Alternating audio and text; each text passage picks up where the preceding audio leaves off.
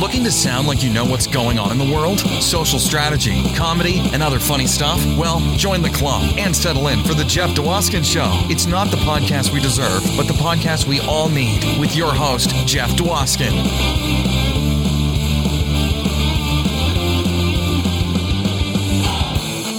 All right, Shia, thank you so much for that amazing introduction. As always, you get the show going. All right, everybody, welcome to episode 20 of the Jeff Dwoskin Show. So excited to have you for our 20th episode. And for number 20, we've got a special guest in the house today, James Healy Jr., all the way from Texas big actor, big actor. He's been on Law and Order, Will and Grace, even Stevens, Dynasty, you name it, he's been on it. Yes, and he is here, and we're going to chat all about his career, and you're going to hear some stories, and you're going to love it. You're going to love it. Speaking of loving things, you know who loves me? My wife, because she bought a towel bar, and I didn't hire someone to install it. I put it up myself in the bathroom. That's right. I drilled, I hammered, I used levels, I've taped templates, and now two towels hang proudly in our bathroom. And every time I walk by, I'm like, yeah, those aren't sliding off because of me, because I knew what to do, because I'm a handyman. I'm a handyman. uh, yeah, I just got me one of those hammers. Thank God they sponsored one of my earlier shows, and I was able to hammer stuff and drill stuff. So I'm ready. I'm, I'm a regular handyman around the house now. So that's that's new for me. Speaking of sponsors, this week's sponsor, two pound hand weights. Yes, two pound hand weights. You wouldn't have that dent in the floor next to the treadmill if it wasn't for your two pound hand weights. They seemed like a good idea at the time.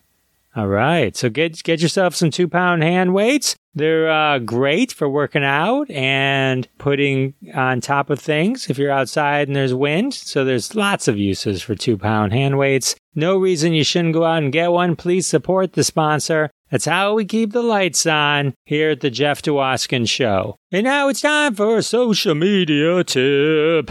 I really, I, I should invest in professional segues. But hey, I'm excited. Maybe this isn't social media, it's just phone, smartphone related. But I got into the new iOS 14. And while there's lots of cool things like widgets and all that kind of cool stuff, the coolest thing I think that I'm going to use the most once the widget phase wears off is this back tap thing. So I set up my phone. So if I tap it twice on the back, it takes a screenshot so that's it's an accessibility feature. So if you go to your settings and then to accessibility, and then you click on touch and you scroll down to the bottom, there's a thing called back tap. And if you turn it on, you can set a double tap and a triple tap. So my double tap is screenshot. So I said double tap to screenshot. So anytime I just go tap tap on the back of my phone, it takes a screenshot. And that keeps that's very good for me because I usually I'm holding the one button and then I always hit the wrong one. I keep turning my phone off every time I try to take a screenshot. So this is amazing. This is the best thing ever to me. So check it out. Check out back tap and you can double tap and triple tap. And that's on iOS phones, folks. I'm sure Androids had that for years, but now we can enjoy it too. And that's the social media slash phone tip of the week. And now here's my conversation with James Healy Jr. All right, ladies and gentlemen, we are here with one of the finest actors of our day. you may have seen him on Law and Order, Will and Grace, 24, Judging Amy, a million other shows I'm sure we'll talk about. Ladies and gentlemen, welcome to the show, James Healy Jr. Yay. Welcome to the show. Yay. I'm the best actor that you will know today. Yes. This is uh James is the best actor I could book for the show at this moment. oh, oh, that hurt. That hurt. That hurt. Ah. You're like you can just come back with, well, this is the best show I could get on. so. Only show right now. I am good. I am good. I am good to have you here. I'm I happy to be hear, here. Thank you so much.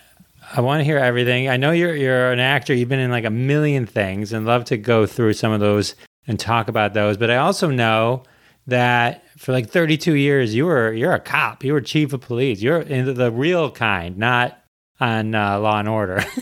you were on Law and Order, but you were actually Law and Order. So how did you how did you kind of weave being a cop and being an actor and leaving the force and going full time?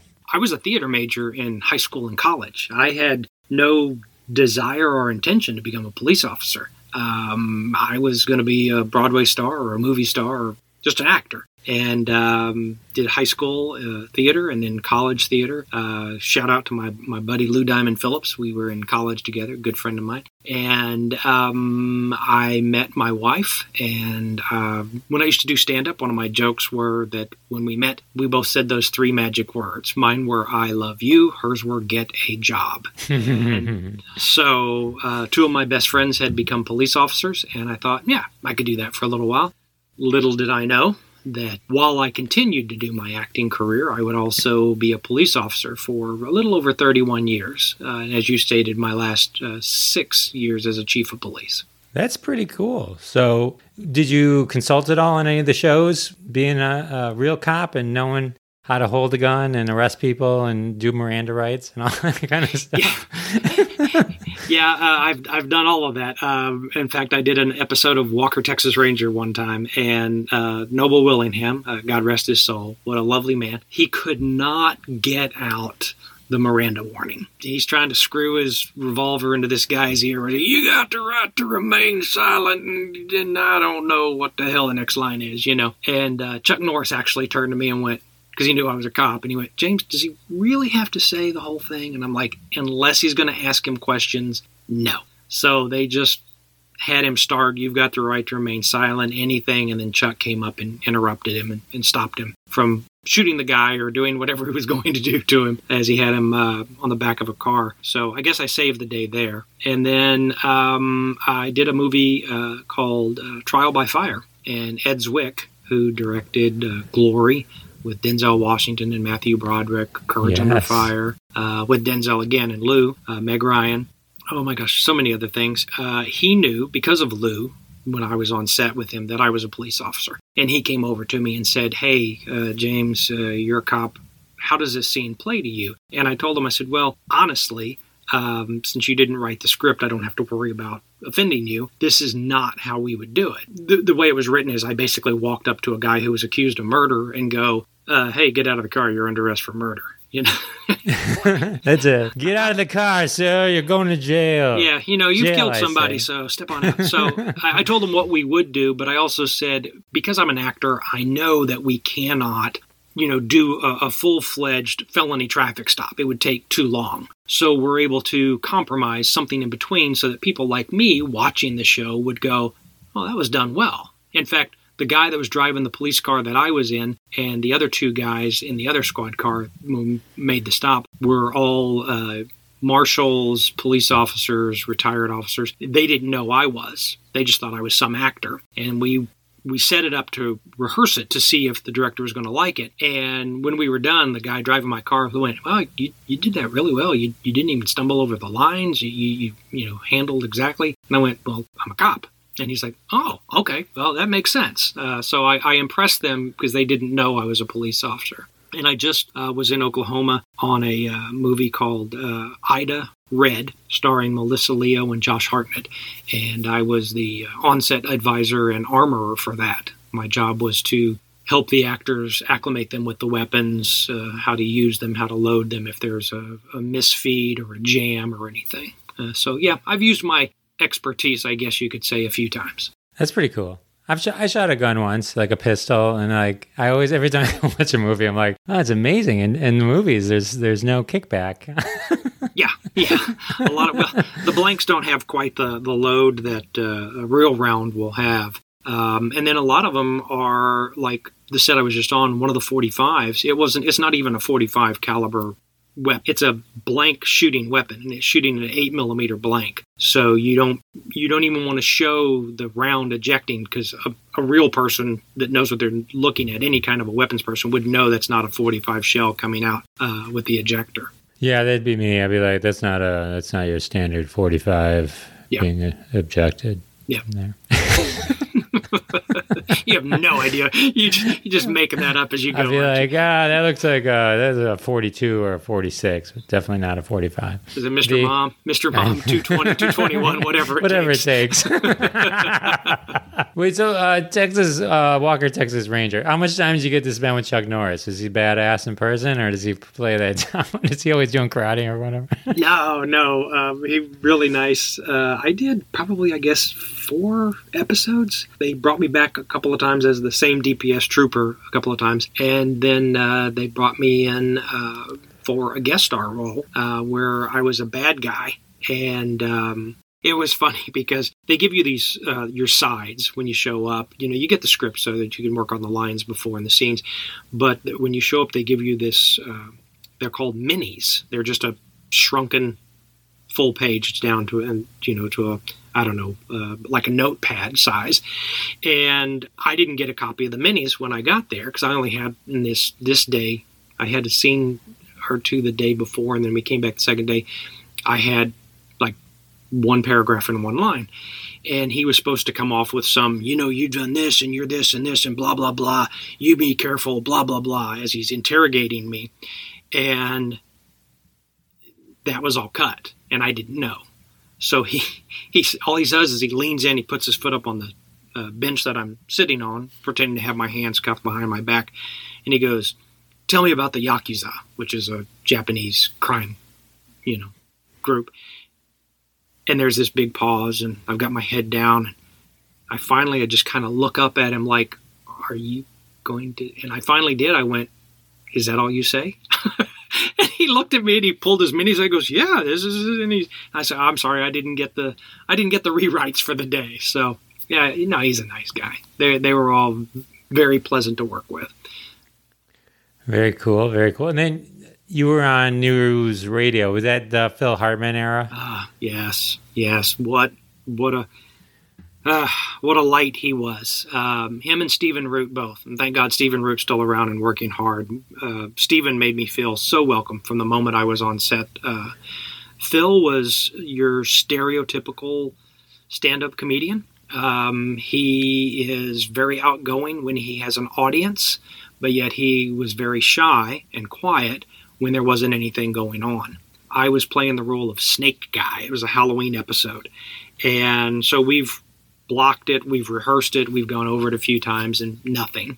Well, the snake, which was this huge, I don't know, probably eight foot long, seven, eight foot long uh, boa, shows up. I'm playing with it, getting used to it, uh, you know, wrapping it around me, learning how to handle it properly.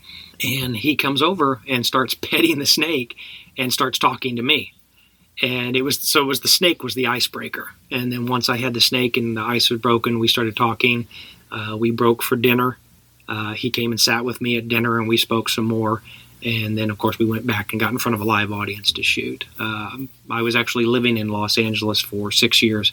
And uh, while i was there that's that's when his wife took his life. It was such a tragedy. What a what a talent and what a uh, a gracious man Such a tragedy. That was it's. Yeah. Oh yeah. yeah I watched the whole thing. So um, so that that whole cast though was pretty amazing, right? Did you Joe Rogan? If too bad if you had stayed in touch, you could you could have been on his podcast, not mine. yeah joe was joe was um i i guess he was fine i didn't really him and andy dick and uh was it maura tierney didn't Dave Foley. Yeah dave foley in it didn't really have a lot of interaction with uh it was pretty much stephen root uh and then uh and Phil Hartman. The others, I mean, they were there. Don't get me wrong, uh, but I didn't have a lot of interaction with them. Stephen Root's a, is a hoot. I mean, on Barry, and then just like Dodgeball, my favorite movie ever. Yeah, he's great on Barry. I love Barry. He's Yeah. and he plays just the flip side, like total Yeah. dork, total. Yeah, him and Henry Winkler uh, both. And talk about another really great guy, Henry Winkler. I, I haven't never got to work with him, but I ran into him at the airport.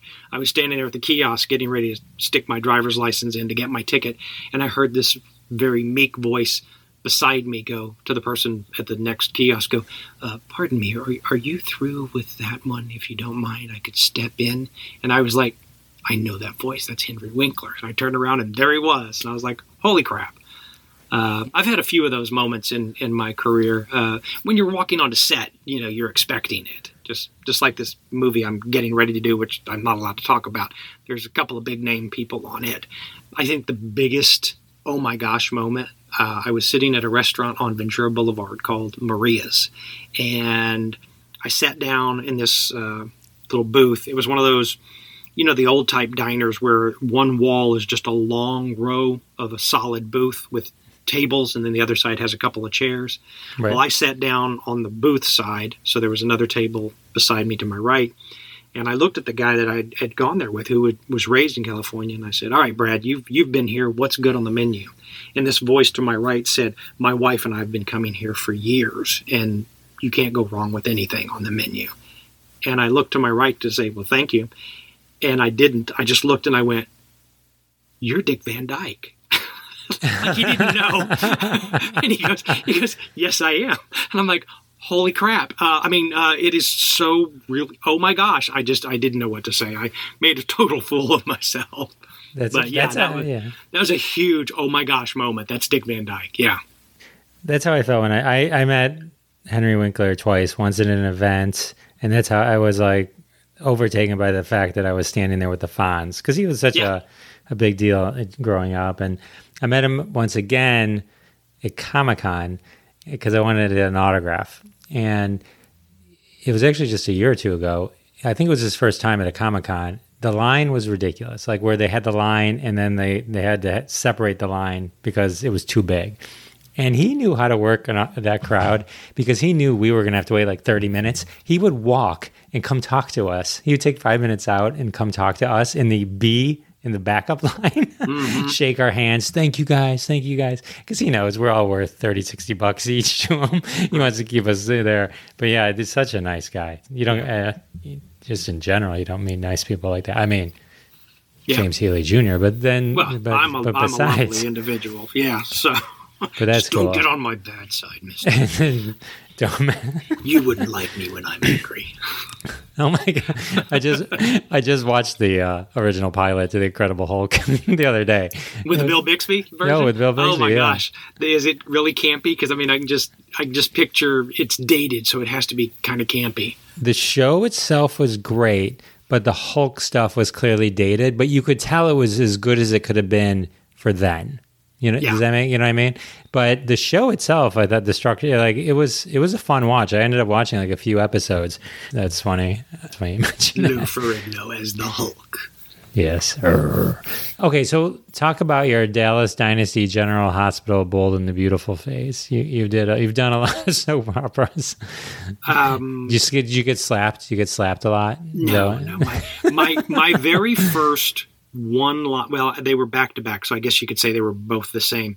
Um, again, I started acting when I was in high school. I got my first agent. I was 16, maybe going on 17. A lady named Peggy Taylor in Dallas, and they used to come here and, and shoot the TV series Dallas for the exterior and specific places they had to be, but they would go back to Los Angeles to film things that were on sets.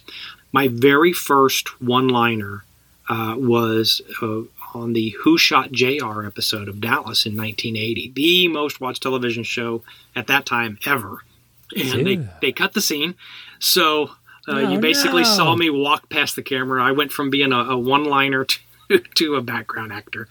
That's that's why if you look on my IMDb, it says uncredited because once they cut your scene and there's no dialogue, they can then remove you from the credits. So ah. it's it's on it's it's on there. It was I think it was edited by my manager, just as uncredited you know. So that's okay. It was it was pretty cool at the time. And and um, larry hagman wasn't even there. Uh, he was uh, in london. He was disputing that summer he was disputing his contract. So they had a guy named ace freely i think was his name. He's a local dallas actor on the gurney wheeling him into the hospital. And what's funny is if you watch the last episode oh into the last season he gets shot outside of his office door and just falls to the ground. Well when they him in on the stretcher. Then he's got his head all bandaged, and it's like, he, did they bang his head around in the ambulance or something? Because there's no reason to have his head bandaged. We saw him fall to the carpeted floor. He's fine, you know, other than gunshot wound, obviously. Right under the other than the the bullet in his body. Yeah, but I mean, come on, don't be a wuss. There's no reason to Yeah, wrap up your head. But that that's pretty awesome though, because like in the time, like that was like probably one of the biggest cliffhangers. is probably still one of the biggest of all Oh, time. people- all summer long. All summer I, long. People still reference that to this day. It's been decades, right? I mean, it's Yeah. been, Yeah, it's that, been- that went on all summer long. So let's see. Bold and the Beautiful, General Hospital. I did an episode of Passions. Uh, that was during my time in Los Angeles. We, um, my wife and I, we've been married 30, little over 36 years now. But we moved out to LA and uh, I booked a job right away.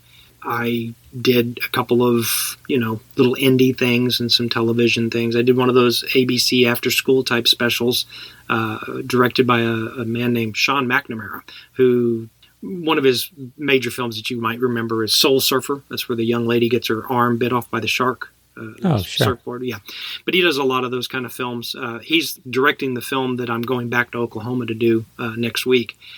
I started doing what's called workshops, and when I was in Los Angeles, and that's just an opportunity to get in front of a casting director and network, hear their pet peeves, what they like, how they handle their auditions, you know, so you get a better feel of what they do. So when you do get to audition for them, and through those, I was fortunate enough to start getting some auditions. I was brought in and did two episodes of General Hospital.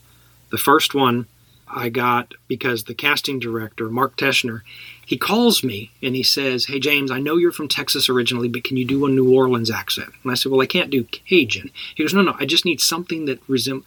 So I said, Okay, yeah, sure. And he goes, All right, go ahead. And I'm like, "Uh, Now? And he goes, Yeah. Uh, what, what do you want me to say? And this is on the phone. And he goes, I, I don't care. It's anything.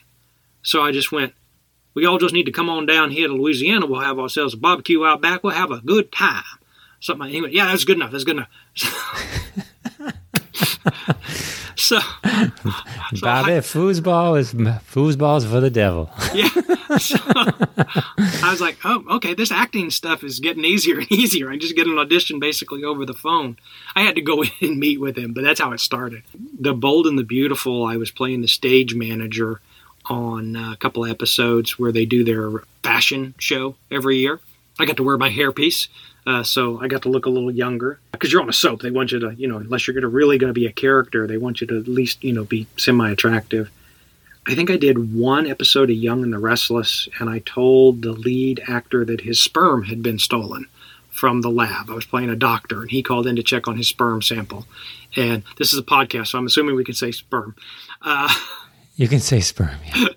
and uh, so I had to explain to him that his sample was gone. Oh, Dynasty. Now, Dynasty, I just did a few years ago. That's the new Dynasty uh, that's on the CW channel. Fun. Yeah, and uh, that just came through just through my Atlanta agent. I got to play. Uh, it was the character was originally written described as the angry neighbor or the disgruntled neighbor, something like that. Which I- you know, as an actor, when you show up and your character is named Steve or Terry or you know Bob, uh, you're a little happier than when it says cop number two or janitor. if you have a name, it just makes you feel better. Even if it's still only five lines or two days worth of work, it makes you feel better that your character has a name. I can hear you. I, I believe it. I believe it. How did you tell him his sperm was stolen? Oh my God, I don't know. Uh, he, There had to have been some dramatic music with that. yeah, So and, your- and, and here's what was sperm- interesting. I, I didn't know they is- did this because it was the first time I'd ever done a phone scene on a soap. So when the phone rang, I picked it up, going, you know, lab, and there was this voice, and I and it caught me off guard. I didn't know that they had him on a phone. I didn't see the guy. I never met the guy. You know, they had him on a phone, like I said, sixty feet away from me, going, "Yeah, "This is." Uh, I can't think of his name now, but this is blah blah blah. And I was calling to check on, you know, whether my sample has been used for insemination. And I'm like, let me check. And I pull it up. I go, uh, sir, I'm sorry, but your sample shows to have been removed from the lab or something like that. And of course, there was this dun dun dun pause, and then you know he's what? What are you talking about? I I don't know. I just basically We just gave it to your arch enemy. Yeah, exactly. What? So he could make a series of clones of you. The, Oh, the no. woman who you hate is going to have seven of your babies now. Uh, they could have been like, ring, ring. Um, hey, uh, quick question. You happen to pick up your sperm? No. well, well, bad news. Yeah, It's somebody has- missing. It's missing. And um, yeah, we're going to need you to uh, maybe You send over some come more. back in and, and give us another sample. Uh, We'll we'll have videotapes and magazines. Just come give us a There- sample. there. Look at me. I could write soap operas. There you I'm gonna go. write you. I'm gonna write you a soap opera. I'm Okay. gonna- it's gonna be like uh, I, I, I'm gonna. I'll call the publicist. I've got a James Healy Jr. Uh, vehicle. yeah, instead pitch. of like bold and the beautiful, it had to be bold and the something. Yeah. Bald and the beautiful. It could still I, be bald. I can, in I it. can still. Am I? What does SpongeBob say? Am I a pretty girl? you could. We can do. We can make this work. It's our show. That's it. That's it. I can be pretty in my own eyes. That's all that matters. That's right. It's all good. It's all good. Okay, so you were speaking of uh, speaking of doctors, Doctor Hanson on Power Rangers Oh. Lightspeed Rescue. I've got to admit, I didn't watch the Power Rangers. So Doctor Hanson, well, he's the guy that invented the Power Rangers, something No, like that. no, he's he's he's just like how I just make up plots in case I don't.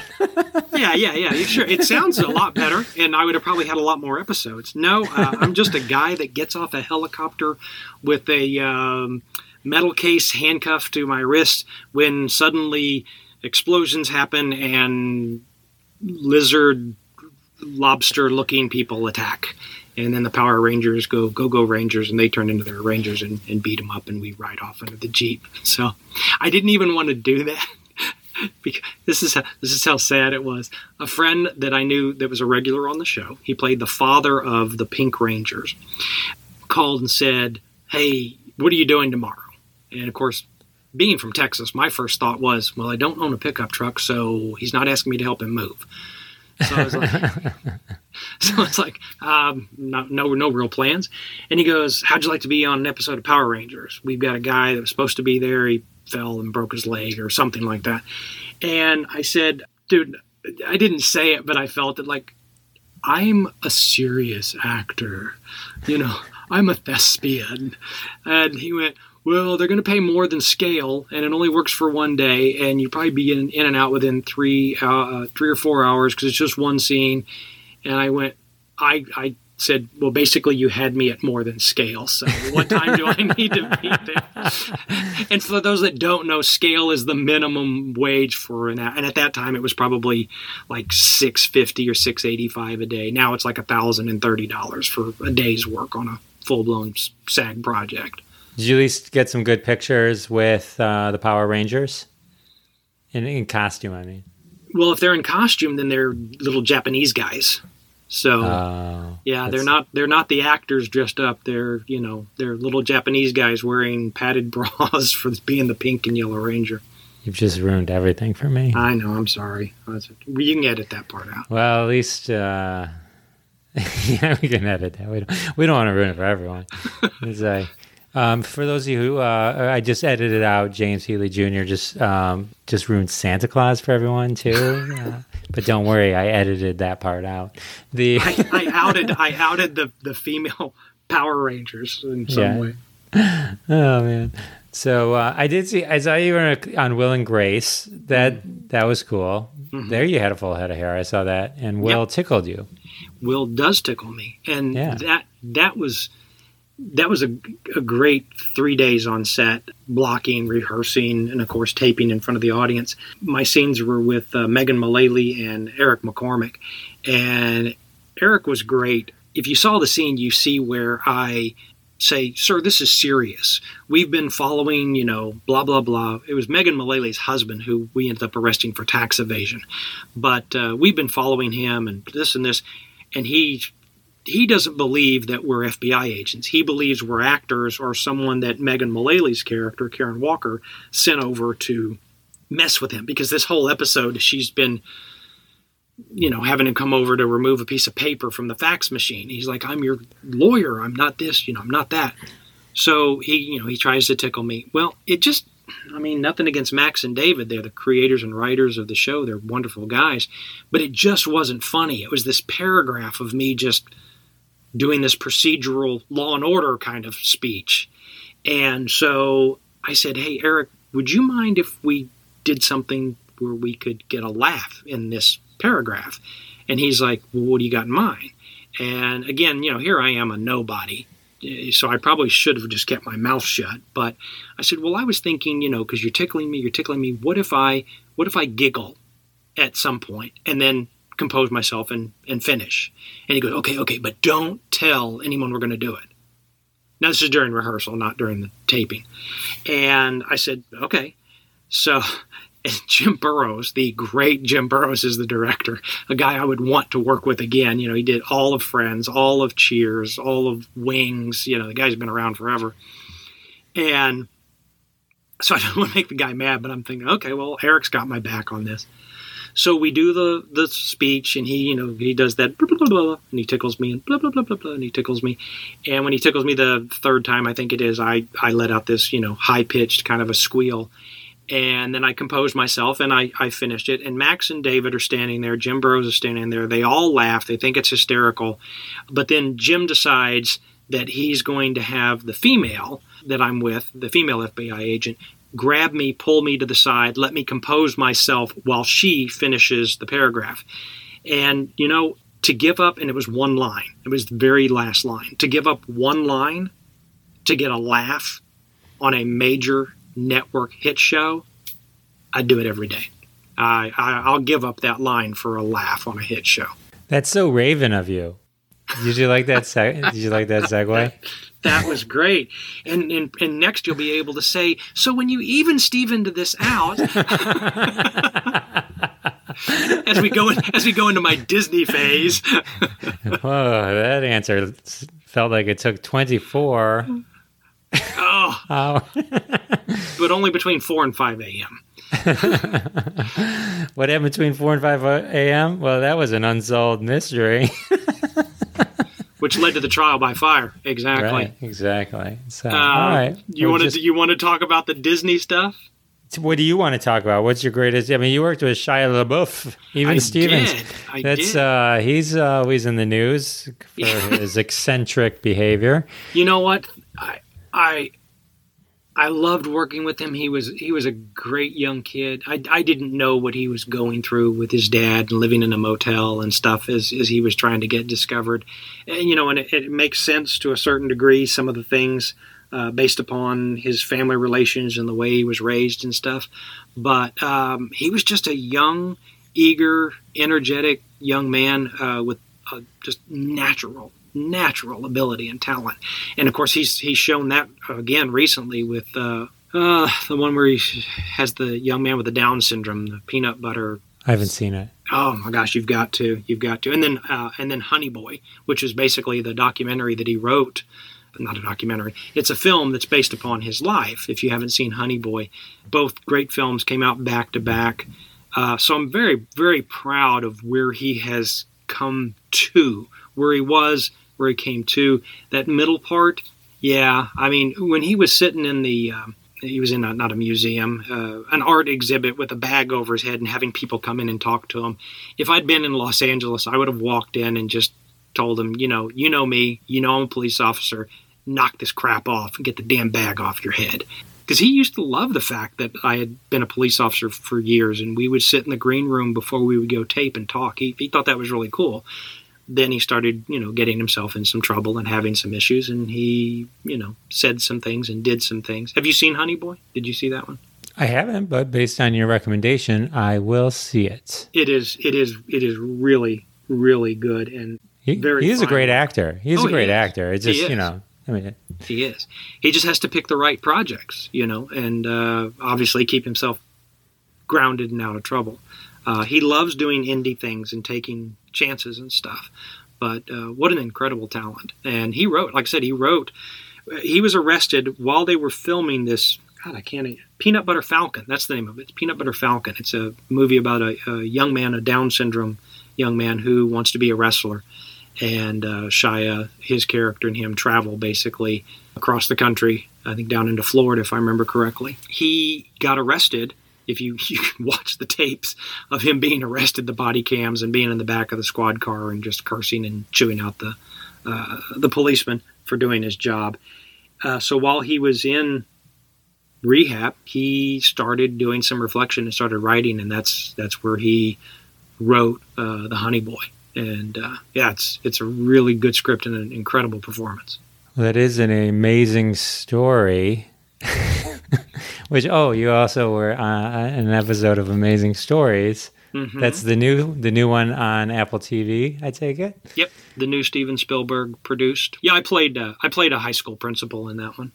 Very cool. Yeah, that that's probably that's a remake from like I don't know the eighties or nineties when they the original Amazing Stories. But Yeah. um, all right, let's. I do have one question. Um, this is this one's my favorite title. I'm sure it's not your favorite amongst your thing. I'm I'm sure you love all your babies, but Puppet Master, the Littlest Reich. you like how I, I got Reich. gotta, gotta put in the chutzpah. and uh, don't mess around. so how was that? that? That's uh, that must have been a nice little horror movie to be part of. It it was. It's the I guess really the only horror movie I've ever been in. I read for one of the larger roles. And um, a lot of times, what they do in indie films is they'll try to find a local actor that they like, that they want to use. They'll use us as leverage, I guess, for lack of a better term, to get a recognizable name or face to work that role for less money than they would probably normally do. Let's put it this way that's what's been explained to me. But they liked me, and they've used me in three other films since then. Uh, one of them's right now at uh, Venice Film Festival called Run, Hide, Fight. I did another one called Seventh Day. That's kind of a horror thriller movie with Guy Pearce. And then the other one was uh, Incident at Sparrow Creek, where I played a uh, SWAT team commander. But yeah, Puppet Master, they liked me, so they wanted me to stay in the movie in some capacity. So they hired me to play Thomas Lennon's father. Of course, Thomas Lennon's, you know, well-known comedian and actor, writer. Um, he's the creator, him and his partner are creator behind Reno 911. He plays Lieutenant Dangle in his little tight shorts. Uh, and he does, uh, he wrote the Night of the Museum movies, Sure, sure. his partner. Yeah.